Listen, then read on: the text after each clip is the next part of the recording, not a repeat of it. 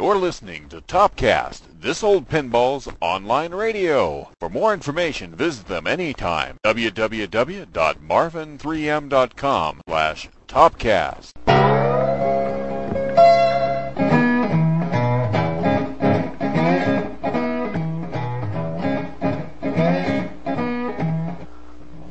Okay, and welcome to another episode of Topcast. We have a very, very special show tonight with somebody that's been in the business a long time and has a family tradition that is pinball. Uh, we're going to be introducing him in just a second. Um, I also have with me tonight my engineer, Mister Jim Schelberg of the Pin Game Journal. He's going to be helping out here. He's also going to be helping with the interviewing um, because he's actually really good friends with this gentleman. And uh, so I'm going to kind of let uh, James do at least a lot of the uh, questioning up front, and we'll, we'll see how he does. Yeah, you never know with Jim. That's the whole thing. You never know. So, hold on a second. Special guest. Special guest. Special guest. Special guest. Okay, I have with us on the line Michael Gottlieb, and I'm sure everybody's familiar with that name, Gottlieb, and yes, he is Gottlieb. And uh, hi, say hello to us, Mike. Make sure we get your levels okay. Good evening. How are you guys doing? Good, good. Can you hear us okay, Mike? Yes. Okay, great. Uh, now, Mister Schelberg's going to uh, start out. He's got some uh, some questions for you that I, I, he's actually uh, run by me in the future or um, beforehand, and they are they're some pretty good questions. So we'll let him run with it. Great. I, I passed. Okay, right? Yeah. Yeah. Okay. Yeah, he passed. Uh-huh, yeah. Okay. Michael. Yes. I, I talked to you earlier, and I asked you uh, uh, to try to think about what your earliest uh, memory of uh, pinball uh, is um, as you were growing up, because you certainly had it all around you from the day you were born. I presume you don't remember that far back, but what what what would it be, would you think?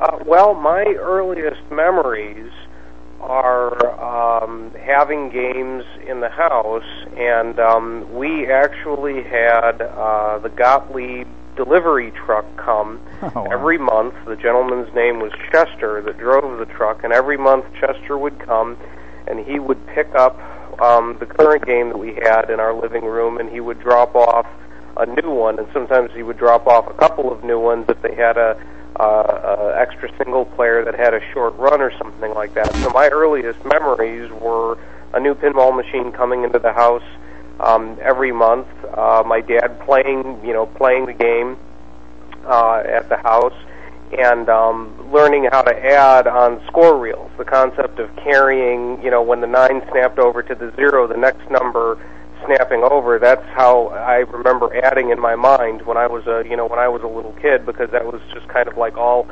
all I knew. And I also remember coming home every single day from school and playing for at least an hour. So pretty much from about you know nineteen seventy-four uh, up until my dad uh, sold the company and then became no longer involved with it. I, I played pinball at home for about an hour a day. Wow. And what was the first machine that you that you remember that you had? The actual, do you remember any names of the games? Um, probably, you know, I have vague memories of like Jungle Life, Jungle King. Okay. You know, kind of that era. Pretty much any seventy-three or seventy-four Gottlieb would would be something. Uh, you know, um, and then the ones that, you know, I, I remember really liking Jet Spin a lot. And uh, the bowling one, three hundred, I think it was called. I liked all the baseball games, any of the poker games. I remember Royal Flush was really good when we had that in seventy, uh, seventy-six. It was kind of weird because if you had a game that you really, really liked, you didn't want the truck to come and take it away for another one. But it was my dad's old line, you know, what's what's your favorite game? And his answer was always the next one. Hmm. Now, were they taking it away because you were like a mini test location, so to speak?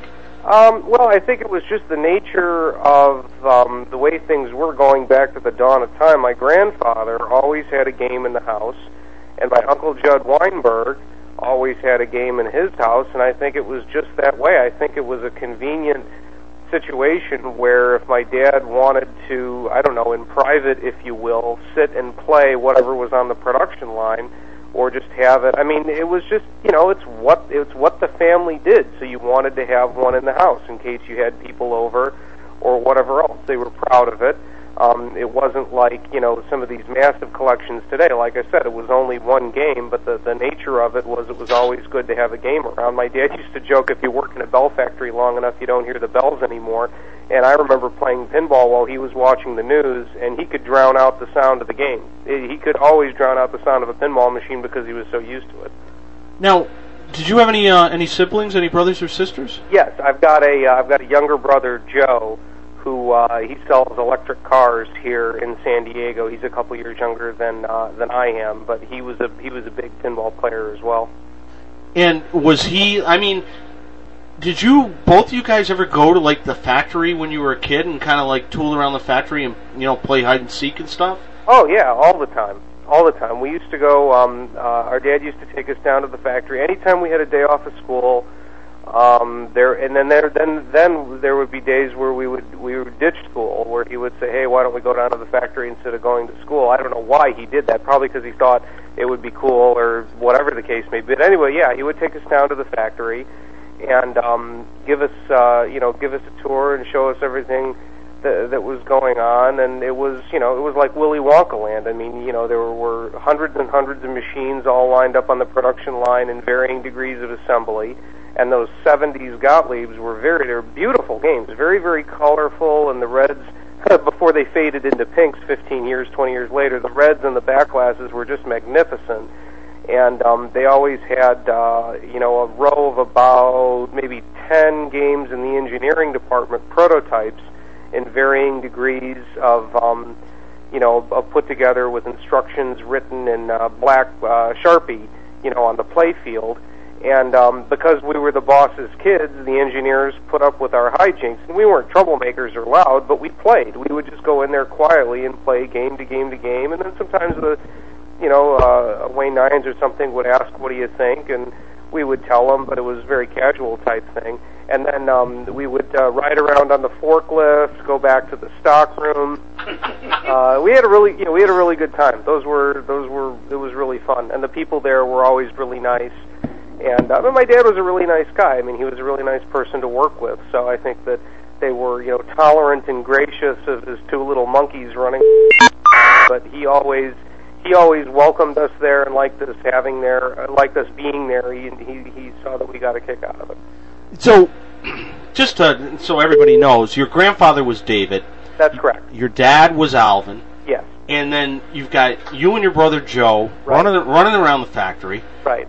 Riding on the forklifts, bothering Wayne Nyman, who was the key designer, game designer uh, at the time, and basically getting in trouble, it sounds like. Uh, yeah, I mean, uh, you know, I I think it's, uh, you know, our father was very strict. He didn't even have to open his mouth. All he had to do was look at you, and you knew to, you know, to straighten up and, and fly right. And if we were going down to the factory, I mean, we would have nice clothes on and make sure our hair was combed, and there was some level of behavior required. And my, and my uncle, Judd Weinberg, Um, you know, he was always there, and he would take us down to, to see him. So it was never like running around screaming crazy or whatever. But yeah, I mean, grab a handful of uh, playfield rubbers, or you know, play if you found some playfield inserts or all sorts of cool stuff. You'd stuff your pockets with it, and then when you got home, you'd have you know all sorts of treasure. Uh, Mike, I, I got actually, I just changed the picture on on the uh, on the webcam, webcam of. Uh, Alvin and, and your grandpa and Walter Winchell. Is there right. anything you can tell me about right. that? Right, that's picture? When my dad was thin with black hair. Yeah, right. Yeah. Now, who who was who's Walter?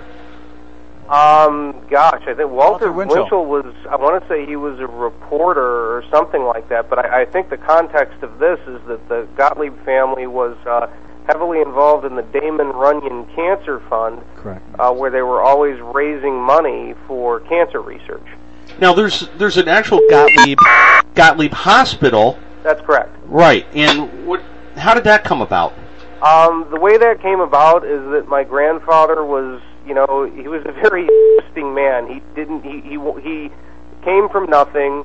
He made more money than he ever, you know, could have ever conceived of. And once he had enough to take care of his family, he pretty much just gave the rest away. And um, instead of just giving it away and writing a check and not paying any attention to it, he thought it would be really good to give back to the community. And that was the whole genesis of uh, Gottlieb Hospital. In the early nineteen sixties, my dad was the guy. I mean, the, you know, the, the Gottlieb family funded it, but my dad was physically the guy watching them pour the foundation, and he was flying around the United States interviewing doctors.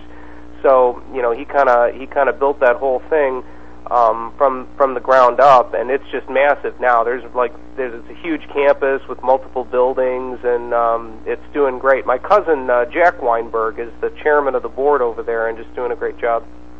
And your Uncle Judd uh, had a lot to do with that also? He did. He did. I think he's less involved now. Jack, David, and Rich, who are Judd's three boys, are uh, the most involved. And then my other cousin, uh, Peter Gottlieb, he's involved as well. So it's it's um, Judd was very, very involved, as was my Aunt Margie before she passed away in ninety-four. Um, okay. So now, uh, do you do you remember uh, Pinball Expo? Do you remember when someone talked to you about that at all, or...?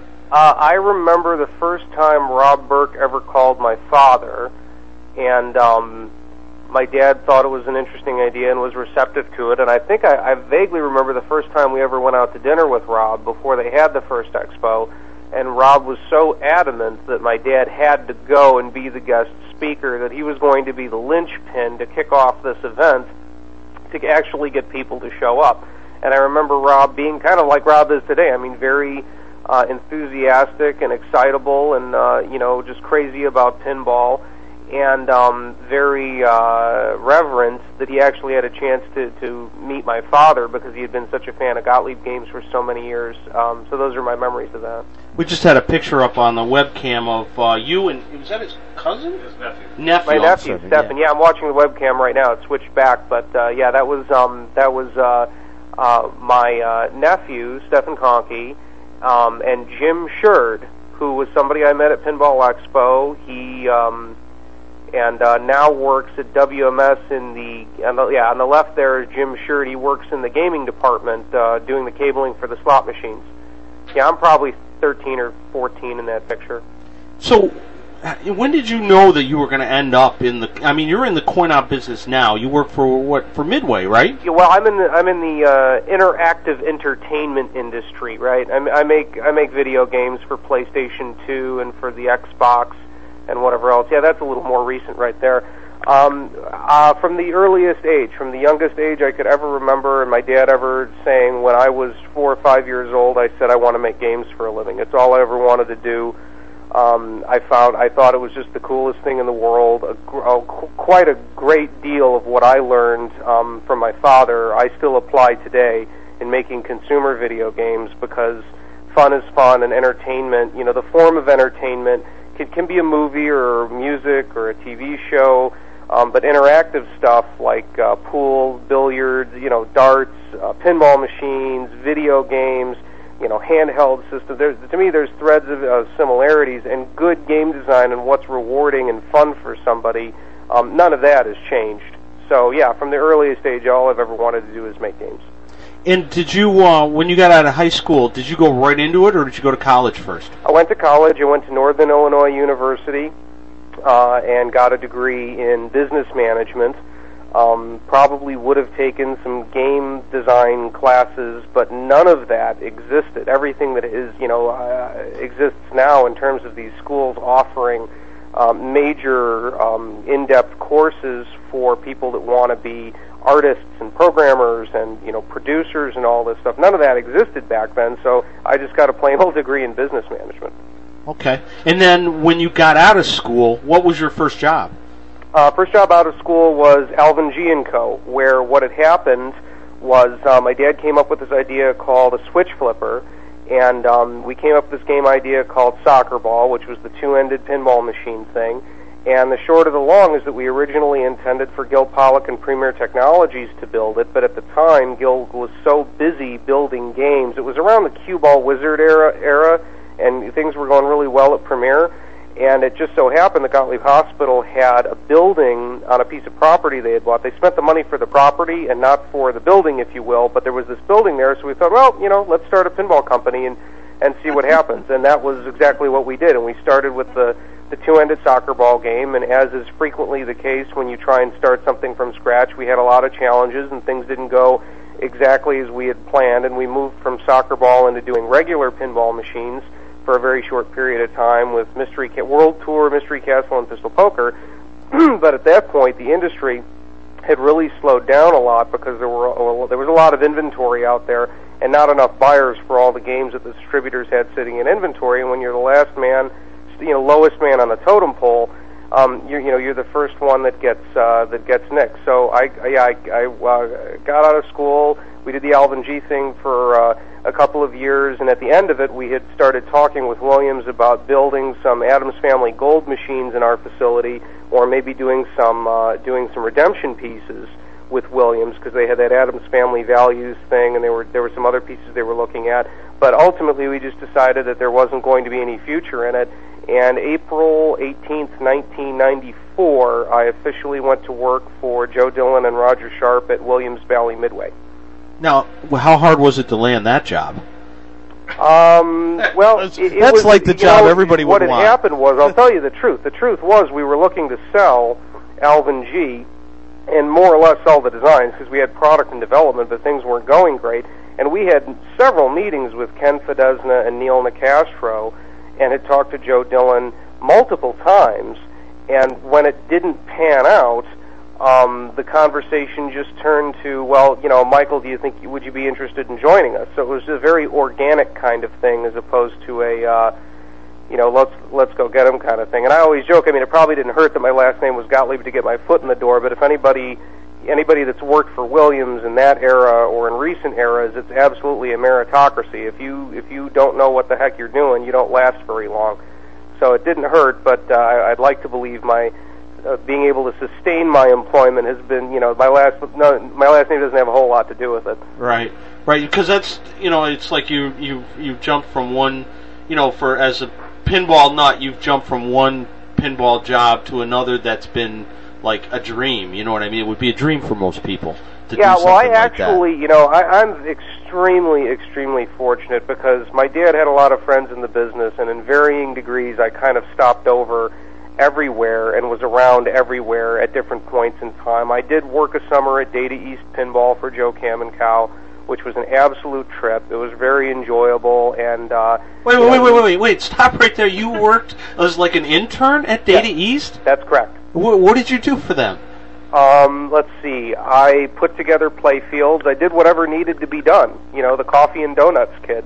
I put together play fields. I helped. Uh, I, t- I would take stuff apart, put stuff together if they were having problems out on the production line. The stickers on Monday Night Football weren't sticking and adhering properly, so I was out there trying to help them out with that. And, um, you know, just generally, you know, do whatever needs to be done. How old were you? Oh, God, sixteen maybe, give or take. Oh, man, you know...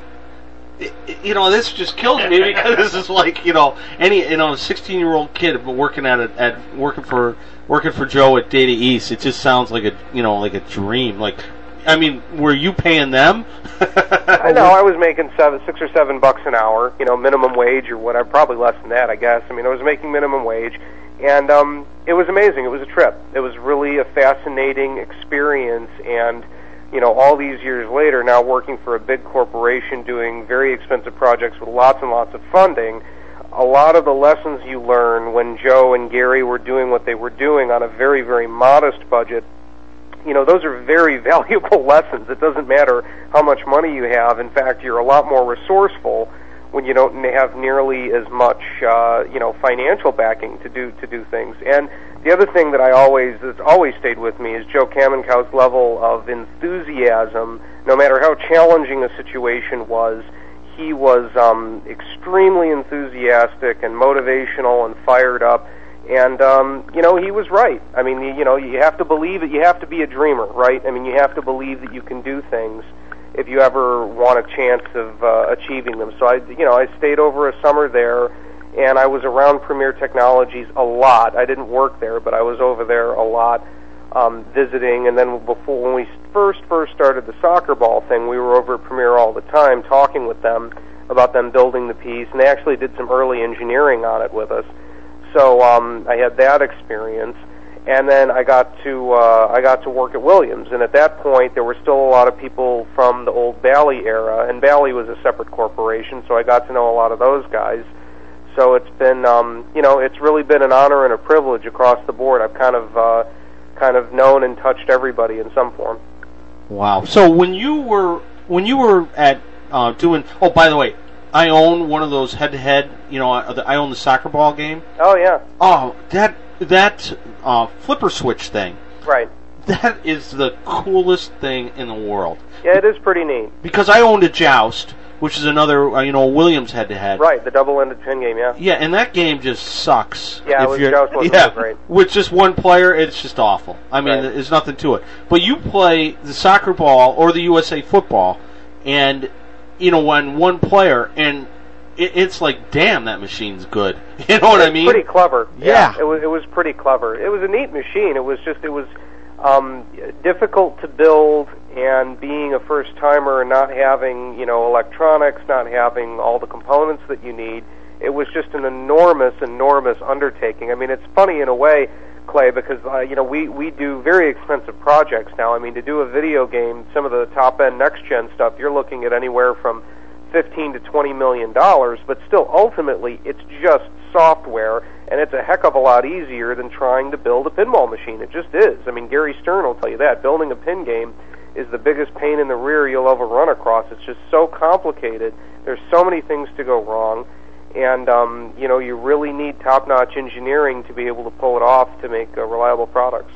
Now, we're, I noticed that the board set you used in the Alvin G's was different than anybody else's. It was kind of more similar to Gottlieb's System three, but it, it still it wasn't the same thing. Who who did the board designs for all you guys? Um, you know, I honestly don't even remember the name of the company, but there was some company we contracted with that did the, the, the board design. I just remember that we thought it was pretty elegant because it fit. It was an eight and a half by eleven sheet of paper sized P C B. And it was a combination C P U and driver board where everybody else was doing it separately. And in fact, Premier, if you remember at the end of that era, they were doing, um, you know, daughter board after daughter board, and there were auxiliary boards. And by the time you opened the back box, there were, you know, seven or eight of these little tiny auxiliary sound board, driver board, and all this other stuff. So we wanted to start with a clean uh, sheet of paper, and it was um, MOSFETs as opposed to like Darlington transistor array. Right. And right. it was it was a pretty elegant little system, you know. I mean, it was um it was fine, but again, it was it, it was the first time around the bend for the software and the um the board itself, and we had problems with MOSFETs acting up and some other stuff, and uh, it just it didn't, you know, stuff like that. You really want to test, forgetting about the fact that it's going to go in a pinball machine. That particular P C B hardware set, I mean, you want to test that for six to eight months, and unfortunately we didn't have the time because the industry was hot, and we had orders, massive, massive orders for soccer ball, and couldn't build them fast enough. So it's a good problem to have, you know, but, it, you know, it, it just is what it is. I've never had a problem with that game, though, ever, and I've never... I do a lot of repairs, and I've never had to fix an Alvin G machine. I mean, aside from, like, you know, maybe bad fuse holders. You know, that, that right. Over time it has the same problem as like Data East, or like uh, the the material in the fuse holder just fatigues, and you got to put new ones in. But other than that, I um, you know, if the thing was was kept in a nice environment, there was I've never had to fix one. I mean, that, you know, that's, you know, testament to the to the design. Yeah, well, the later the, the later there was a revision to the board once we figured out what some of the issues were. And we, we made some changes. We made quite a number of changes, and the first handful of them were more problematic and acted up more um, than the full production run. You have to remember, in the business, you run test samples, you ship the test samples out, and my biggest memory of that whole thing was was a nightmare of shipping test samples out and that, that weren't working. There was a period of time where I flew from, oh, God, England to Japan. There were England to Germany to Spain to Italy to Japan, fixing games because we were having problems with the prototypes. It was just the prototype run was a real nightmare. So inevitably we got it all figured out, but I, you know, my memories of that era were just the early stuff was just very, very difficult um, to get up and running. And, you know, Laser War at Data East, they had all sorts of issues. In the earliest game plan products, there were all sorts of issues. It just, you know, you can't, you really can't get around it. Right, right. It just takes a little bit of time to, right. you know, to cut your teeth as it as sure, it may be. Sure. You know, now I saw that you were like a game designer too. I mean, you had your hand in almost, God, it looked like every game, but but basically, uh, you know, uh, uh, goes on World Tour. You know, it seemed like you were like a, you know, kind of a big time game designer too. Yeah, I was heavily involved in design. I mean, you know, it was myself, Jim Shirty, Wally Welch, and Jerry Armstrong. Um, you know, and now when you, you know, game designer in the purest sense, in the Steve Ritchie sense, the guy that physically draws the playfield, he's the game designer. But, you know, they were kind to me because in later years people started perceiving concepts and rule sets, right, like the way John Norris did both the playfield and the rule set, that they, they would perceive that um, aspect of design as being equally important or having great value. And I was very much a guy about coming up with rules. Um, I helped on some playfield layout type stuff, but more in a Roger Sharp fashion where I would look at it and say, well, what if we move the spinner to the left, or this ball guide rail should change this way. But concept-wise, like Punchy the Clown was totally my concept. I got up one morning and I thought, you know, wouldn't it be fun to do like a Mushroom World type thing and uh, the playfield be the face of a clown, you know, and I brought that to um, to the guys, and we essentially drew it up as I envisioned it. Um, and, you know, those it, it was fun. It was fun coming up with those ideas. Now, Marvin is still running a, a Punchy the Clown. Oh, cool. You know, he uh, it, it, it actually makes a lot of money, to be honest with you. I mean, it's... They um, made great money. They yeah. made great money. The problem with Punchy the Clown is it was a horrible redemption machine because it required skill. Redemption machines are all about taking your quarter as quickly as possible and with as little amount of skill as possible. And I made the mistake of wanting to offer the cons- the player some level of entertainment value, and that's not what those things are about. You know, we were competing with Rock and Bowl, and Punchy the Clown can't compete with Rock and Bowl because the ball actually moves around on the playfield and it takes more than seven seconds per gameplay. yeah, yeah. Well, seven seconds, I don't even think you could plunge three balls in seven right, seconds. Right. Yeah, yeah. So it's it's still. I mean, it's it's still a good uh, it's still a good thing. I mean, so well. Anyways, um, we've been talking about thirty minutes. We're gonna take a little break, run a couple ads, and um, uh, let you rest rest your throat for a minute. Okay. And uh, we'll be right back with Michael Gottlieb um, right after these. Topcast is brought to you. Specialties, your pinball parts superstore. Visit their website at marco specialties dot com. You can search for parts by game name, game make, or part number. Marco Specialties was founded in nineteen eighty-five and is headquartered in Lexington, South Carolina. They specialize in pinball parts, supplies, books, and anything pinball. Marco has been online since nineteen ninety-six and is the web's oldest and largest pinball parts supplier. Their new twelve thousand square foot distribution center services twenty-five thousand customers in over fifty countries. Feel free to call Marco Specialties at eight zero three, nine five seven, five five zero zero. Marco Specialties, your pinball parts superstore at marco specialties dot com. Topcast is brought to you by Pinball Life. Give your pinball machine new life with parts from Pinball Life. We ship pinball parts worldwide. Pinball Life is located in the great city of Chicago. Their phone number is seven seven three, two zero two, eight seven five eight. We have an open door policy, and you're welcome to call us with your questions and concerns. eight a.m. to five p.m. Central Time, Monday through Friday. Their website is at pinball life dot com. Pinball Life. No hassles, just the parts you need fast. Okay, we're back with uh, Michael Gottlieb, and uh, we also have on the line his dad, Alvin. And we understand that it's Alvin's birthday. Happy birthday, Alvin. Happy birthday, Alvin. Thank you very much. Yeah, I, I thought uh, when, when Jim mentioned the radio show and he mentioned that it was Sunday, I thought it would be fitting to give you a call, Dad, and wish you a happy uh, happy eightieth birthday um, because, you know, the, these guys and so many people I, that listen to this show, I mean, they're such fans of, of your life's work and the work of your father that uh, I thought it would be nice to give you a call. Well, thank you very much. I'm enjoying being eighty. So... I'm enjoying being anything, actually. Yeah, there you go. We uh, we have a little webcam uh, set up, too, where so people can see uh, still photographs. And we had that uh, picture up before with uh, uh, you and your father and... Uh, um, um, yeah, Dad, they're talking about the photograph with your father and with Walter Winchell. Do you remember the nature, the story behind that picture?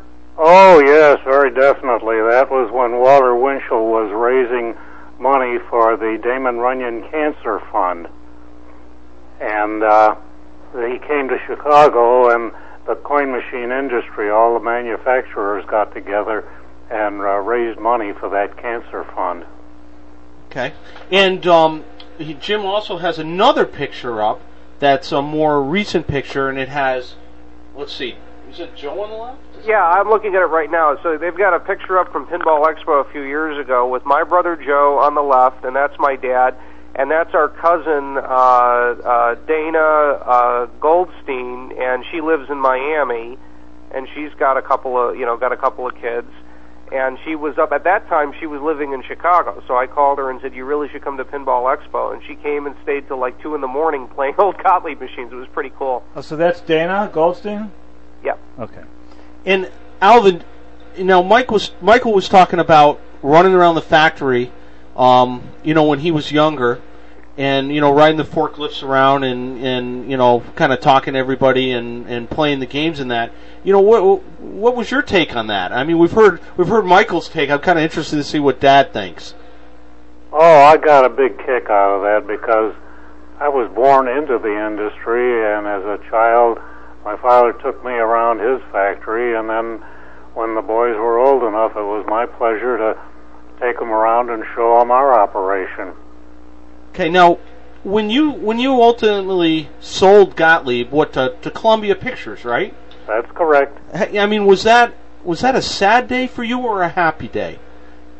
Well, it was a combination of both because uh, Uh, we had been operating the business uh, for all those many years, and uh, uh, we got to a point of where my brother-in-law and I discussed the situation, and we thought uh, it was about time that if we could take it easy after that, and uh, then uh, he was, uh, and a friend of his managed to come up with the, the Columbia deal, and uh, the numbers were, were good, and they did treat the people properly. Did you stay on as like a consultant, or you know, as you know, whatever, as, you know, as an employee at that point? Yes, I had a five-year management contract, and uh, I stayed with uh, uh, Columbia. And then even when Coca-Cola bought Columbia, I finished off my contract in nineteen eighty-one. Okay, and did you at that point were you pretty much ready to? You were pretty much done with pinball, or were you ready to keep going? No, I was at that point pretty much done because uh, uh, I was quite busy being a daddy to Mike and Joe and enjoying that very much. Okay. Now, when you um, when you sold out to or sold the business to Columbia, did I mean did they make any changes that you felt were inappropriate or anything like that, or did they were they pretty good about it? Well, initially, no. They. Uh, uh, stayed pretty much with the program as we had developed it, and um, then of course the video games came along, and uh, uh, the company got into that, and then when Coca-Cola bought uh, Columbia, things changed because Coca-Cola was what you call one of those mega corporations where you have to have a meeting to have a meeting to decide to have a meeting. Right. And uh, that wasn't exactly our management style. So it was difficult to get things done at that point, huh? Well, they they, they had a corporate megastructure, as I said, and uh, there were a lot more people involved in management, and uh, it was a tricky period, like I say, what with the video games coming up strong, and uh, uh, they tried to get into that and didn't fare that well. So when did you actually come on board? You know, you, you must have worked, obviously, with your dad at the factory at some point, right? Yeah, when I got out of the Navy, I went to work at the uh, at the factory in nineteen forty-seven. Okay, and what was your first, uh, well, how old were you, and what was your first job there? Well, I was twenty, and my first job was to work in the engineering department to learn uh, all of the ins and outs of designing, development, and production. Okay, and then, um, I mean, where did you go from there with the, you know, in the uh, in the uh, business? Well, into just about all of the areas of the business. Uh, I did quite a bit of traveling amongst the distributors, and uh, uh, helping with sales and and being involved in uh, uh, design, engineering, and talking with the various mechanics around the country, making sure we were doing a good job building the games. So let me ask you this: like, so, so Michael went into into into basically into game design. You were involved in it. I mean, was like your wife or or or, or your or your mother like, oh no no, not another family member making pinball machines? I mean, did this did this conversation ever happen, or were they all like, nope, the more the merrier? Um, well, you jumped around and saying a few things I didn't quite understand what the final question was. Well, I mean, was, you know, everybody was getting involved, everybody in the family, in the Gottlieb family, more or less was, you know, into pinball at some point. I mean, Michael, you know, got into, got in on it. Um, you know, you were in on it. Obviously, you know, David was in on it. I mean, you know, it, it you got three generations of the Gottlieb family that were, you know, you know, basically, you know, doing the family business. And I mean, was, you know, were the, the females in your life, you know, your your mom, your wife, you know, Michael's Michael's mom, obviously. I mean, did they all, were they all okay with this, that you guys were all, you know, everybody in the family was doing pinballish type, you know, work? Didn't oh yeah, want, well actually it was only the men involved in the uh, in the business, um, and the ladies were on the peripheral of it. They participated in conventions and so forth, but the actual operation uh, was confined to just the male members of the family. So I, I would say they probably didn't really have much of an idea as to what it really consisted of one way or another to have an opinion. You know, it was more along the lines of everybody needs everybody needs a job. It's like Larry DeMar's mom. Larry DeMar designed, you know, Defender and worked on Robotron and all these great games, and of course, you know, a programmer extraordinaire, a programmer in Adams Family.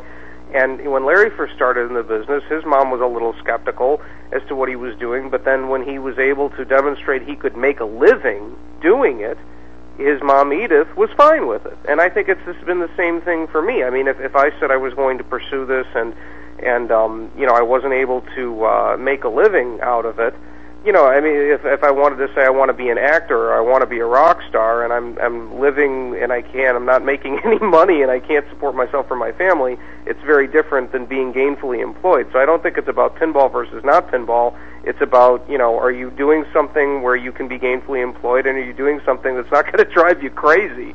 so so mom never gave you, you know, put your arm around you and said, Michael, we, we really need a doctor in the family. there, there was none of those conversations? No, because there's nothing about the game business that was particularly, you know, anything one way or another. I mean, my two children think it's very cool that I do it for a living, but I do, I do, you know, consumer video games, and they love the Nintendo stuff and the PlayStation stuff, and I do games based on some of the cartoon shows that they see.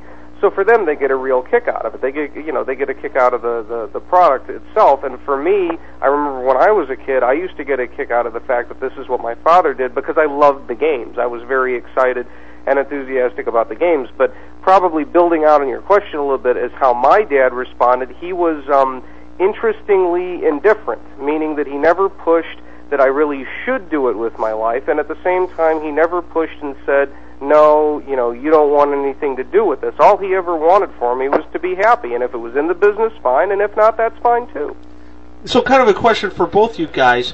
Was there ever a temptation to go to the gambling side of the business, you know, opposed to, you know, the pinball? I mean, you know, gambling was always big. Bally kind of dabbled in it.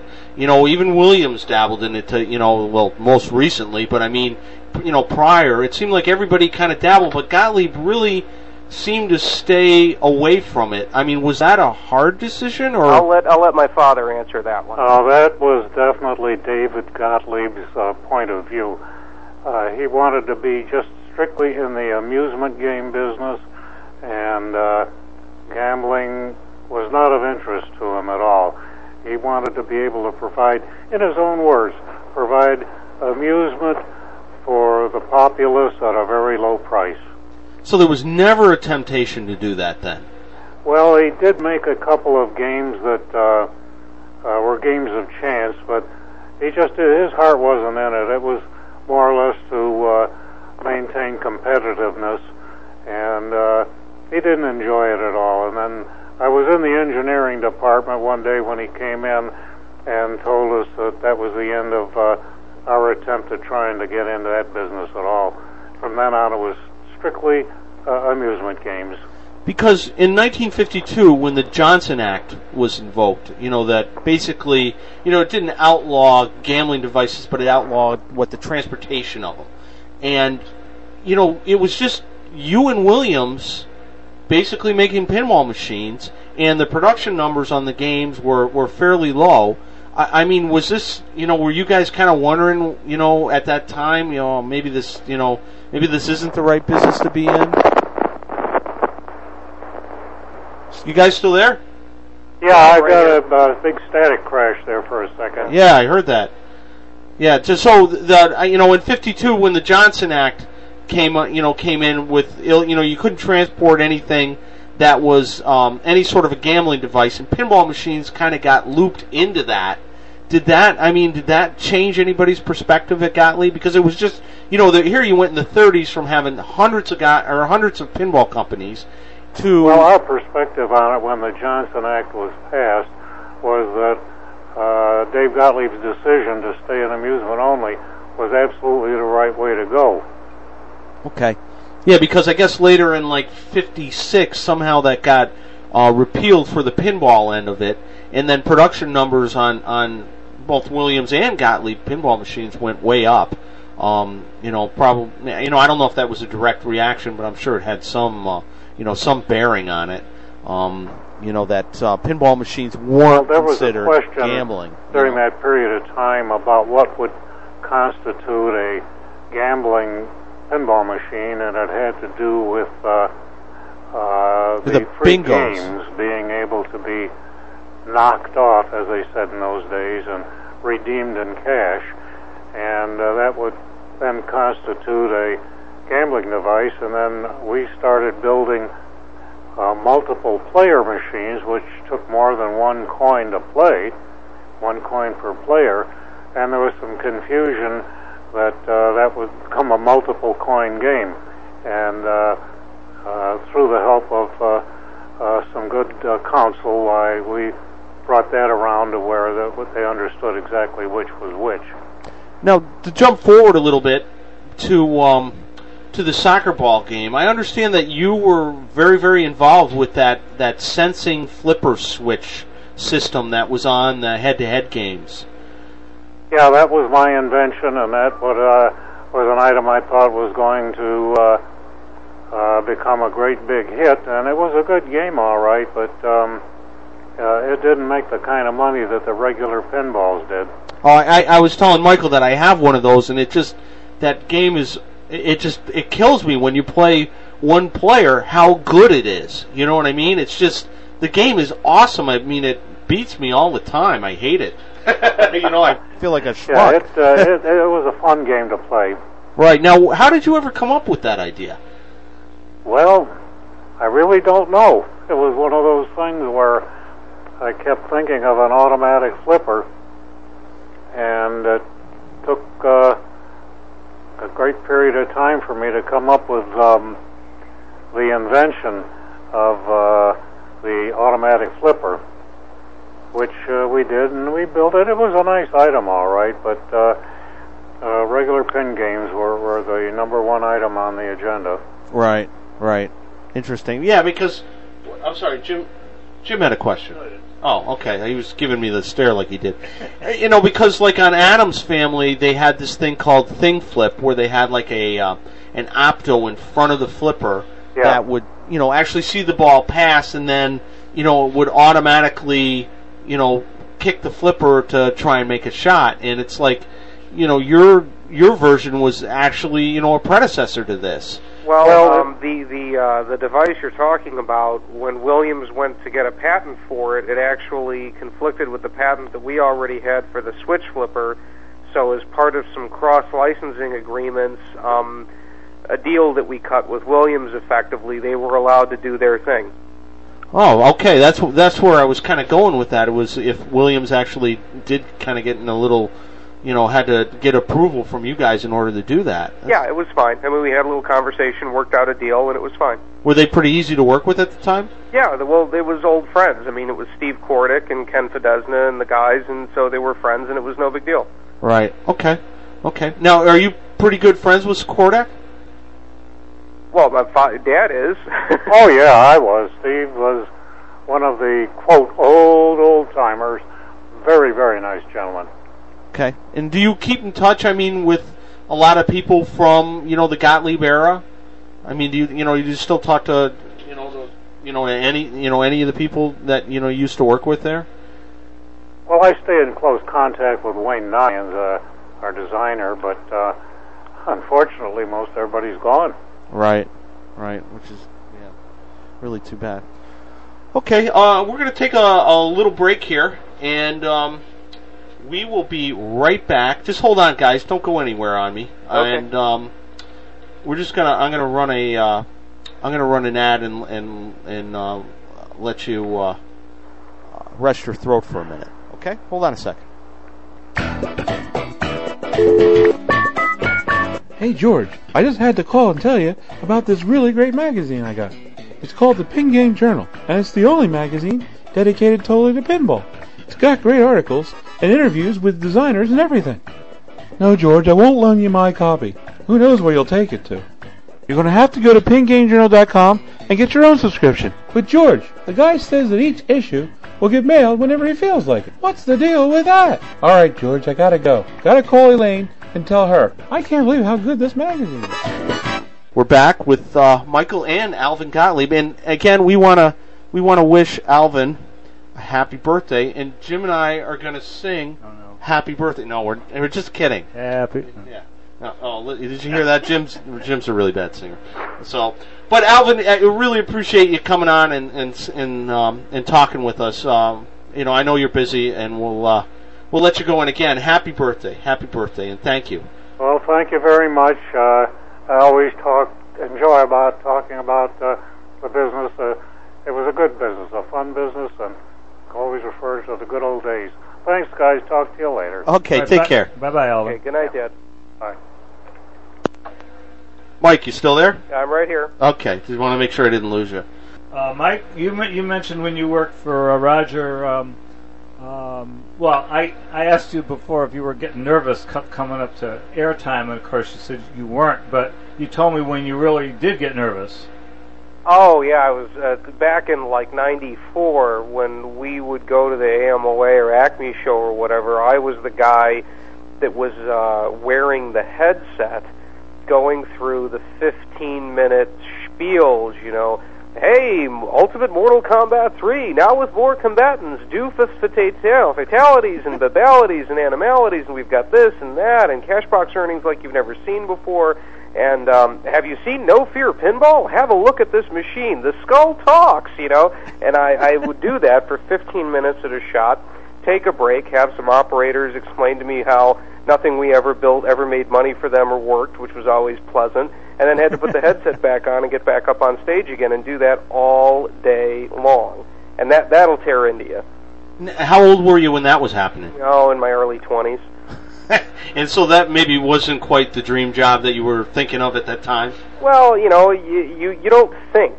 You know, you're just in the business because it's what you want to do. When you have passion for something, you'll put up with a lot. Now, in retrospect, I'm a little bit older now, and I think back and I think, oh, my Lord, I was a monkey out there dancing for peanuts. But, you know, hey, I loved it. I loved every minute of it. I, and, and the real question is, would I would I do it all over again? And the answer is absolutely yes, because some of the best times of my life and the most fun I ever had um, was working like a maniac at Williams. And what was, like, of your career in the in the coin-op biz, what was your worst job that you ever had? Worst job I ever had was, was at Alvin G, because at the end of it, it, it you know, we decided to close the place, and um, the worst job I ever had was shutting the place down, because unlike a software company or a dot-com blow-up where all you do is turn off the computers and take them out and sell them or whatever on eBay, um, now, I mean, then, then Uh, my gosh, we had, you know, inventory, and what do you do with pinball machine part inventory? You know what I mean? I mean, it was just a real nightmare getting rid of all of the parts, clearing the place out. It was a real headache, and that was absolutely, without question, the most uh, depressing and unfortunate thing I had ever gone through. But, you know, at the same time, uh, every misfortune is a learning experience. You know, I'm the vice president of external development for Midway Games now, and those experiences experiences that I had then with failure really taught me um, a lot more valuable lessons than I've ever had with success. Huh. Now, you don't actually work in Chicago, right? No, I work in San Diego. I run the San Diego studio. Okay, and does that... Is that a good thing or a bad thing, kind of being disconnected from Chicago? I think it's a combination. It's it's a bad thing in the sense that, um, you know, corporate headquarters is in Chicago, so there are discussions that take place on a dynamic basis that we don't necessarily get to participate in. Um, but it's a good thing in the sense that, uh, you know, we have a different culture and we do things differently. A lot of software development takes place on the, on the West Coast, so it's very good to have a presence in Southern California. It, it extends our flexibility because our business is all about talent, and if I find talent that happens to want to live in Southern California as opposed to Chicago, Midway San Diego provides that option for them. It's why we have so many studios. We have Midway um, Los Angeles, Midway Seattle, Midway U K, Midway Newcastle, uh, Midway Austin, Midway Chicago, and Midway San Diego. Hmm. Now, I asked you what was the worst job you ever had. What's the best job you've ever had there? You know, uh, best job I've ever had is the job I've got right now, um, because uh, I'm running I'm running the studio, and I've just I've got some of the most talented people that I've ever run across in the business. Second favorite was probably that early nineties period working at Williams Valley Midway, because it was really the end of an era. You know, Star Trek, I think, was on the production line. It was that Demolition Demolition Man, World Cup Soccer, Flintstones, Shadow, Roadshow era, and um, it was truly, you know, leading up to the end of an era where Steve Ritchie, Pat Lawler, Larry DeMar, all John Trudeau, I mean Brian Eddy, all the greats were there actively uh, making games, and there were five or six game teams all making games at once, and um, it was amazing. It was absolutely, I mean, it was... It was Camelot. You know, they were making more money than they knew what to do with off of, off of Adams Family, and Star Trek was successful. And, um, you know, even uh, uh, Creature from the Black Lagoon, you know, they cut that production run short. And, and it was like everything they touched turned to gold. And then on the video side, we had Mortal Kombat two. I, I helped launch Mortal Kombat three, which was a phenomena. N B A Jam, um, it was Hang Time, I think, one of the N B A Jam variants we launched, and we had the number, you know, we had the top two video games and the top two pinball machines in the coin-op business, and it was a great, healthy business where we were selling lots of products, so those were good times, and I had so much fun with those guys because, they, you know, I mean, it was a privilege. It was an honor and a privilege to be able to work around Steve Ritchie and Pat Lawler and Larry DeMar and John Papaduke and Brian Eddy.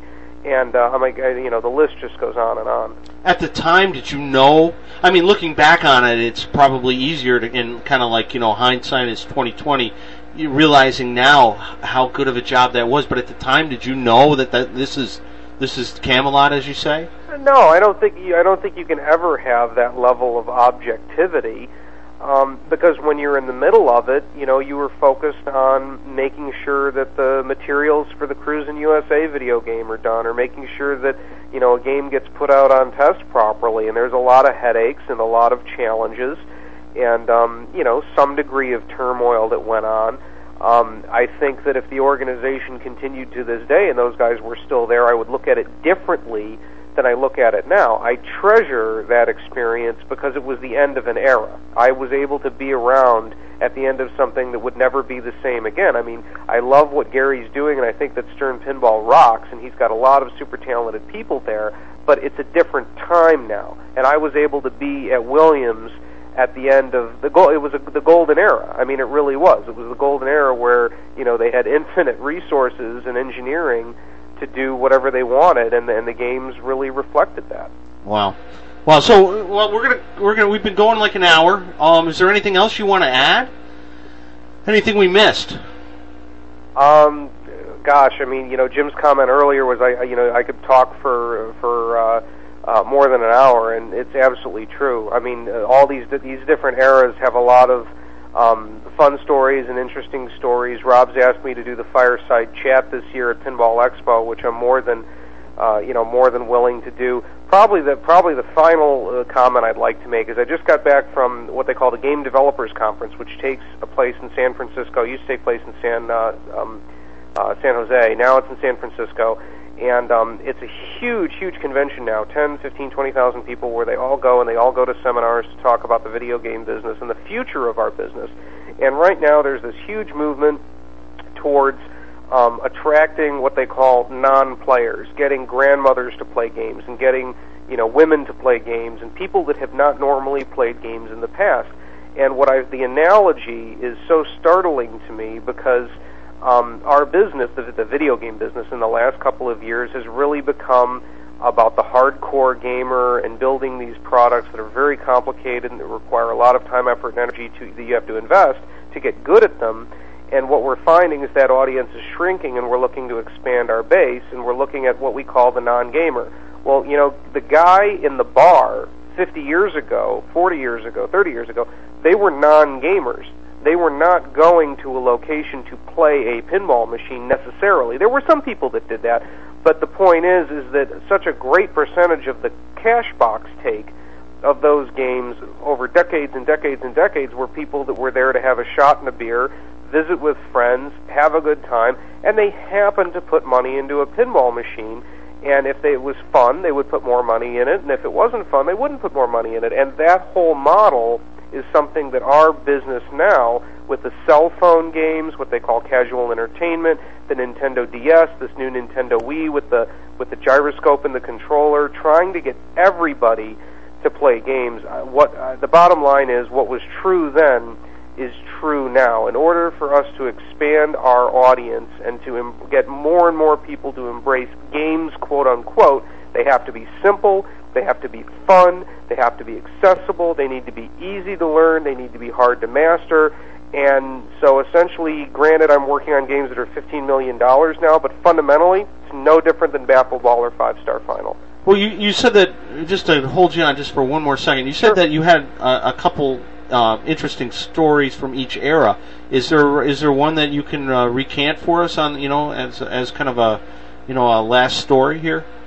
Um, I think. Uh, or are you holding out just, for Expo? Yeah, I mean there'll be a lot of, there'll be a lot to talk about at Expo. But on a top level, just the, the, the creative genius of Eugene Jarvis. He's just a different human being, and he's gifted. And he's very, your your brain needs to be on a different frequency to be able to tune in with him. And the intensity of Steve Ritchie, I mean, Steve Ritchie's just, I mean, you know, he's mellowed a lot, um, but he was an absolute, you know, uh, Tasmanian devil. And I don't mean it in a bad way. You know, I learned a lot about um, the passion and the fire and the energy that you need to bring to the table to actually create something. It's one of the problems with our business these days, that people don't care enough. And people back then, people like Steve Ritchie, they could, you know, they weren't, they, they could be difficult. But you know what? They were difficult because they were trying to achieve greatness, and they were demanding, and they were intense, because it wasn't about just a game. There was some crusade that was going on, and something that had to be done. And you know, there was, it was greater. There was a greater purpose and a greater cause. And that's what, you know, that's how I operate in my business right now, is I always think about the greater purpose and the great, that level of intensity, bringing your best game to the table. Those are the things I remember learning from Eugene Jarvis and Steve Ritchie. Well, is it hard to hire people like that today? I mean, is is like the, you know, today's, you know, X generation, are they kind of sometimes missing that, or, or are they easy to find? I, I think. Well, I won't I won't throw it out as a generation thing, because that's, you know, that's not necessarily fair. But I absolutely do believe that a lot of the the, the people that um, are in the business or want to get in the business, um, you know, Jack Nicholson used to say, if you want to make an omelet, you need to break some eggs. And and and cre- create the creative process demands a lot of you, and it doesn't mean you have to live at the office, but what it does mean is you do you need to be very committed. And none of it is easy. The biggest problem is everybody wants it to be easy. Everybody wants their ego gratified, and they want to be pumped up and feel, you know, do do a million zillion selling game. But what they don't realize is how incredibly difficult it is to do that, because above and beyond doing a great game, it needs to be at the right time with a lot of marketing behind it, and you need to have the stars line up in order to really achieve um, that success. And, and I think that there's a greater lesson in what I call hitting singles, which is continually year on year shipping smaller projects that are profitable, that provide good entertainment for the consumer, but not having to go for that grand slam home run all the time. And, you know, the the other big lesson, too, is that back in my dad's era, there was a new game on the production line every six weeks. You know, now our projects take twenty-four months. Well, that's two years of your life, man.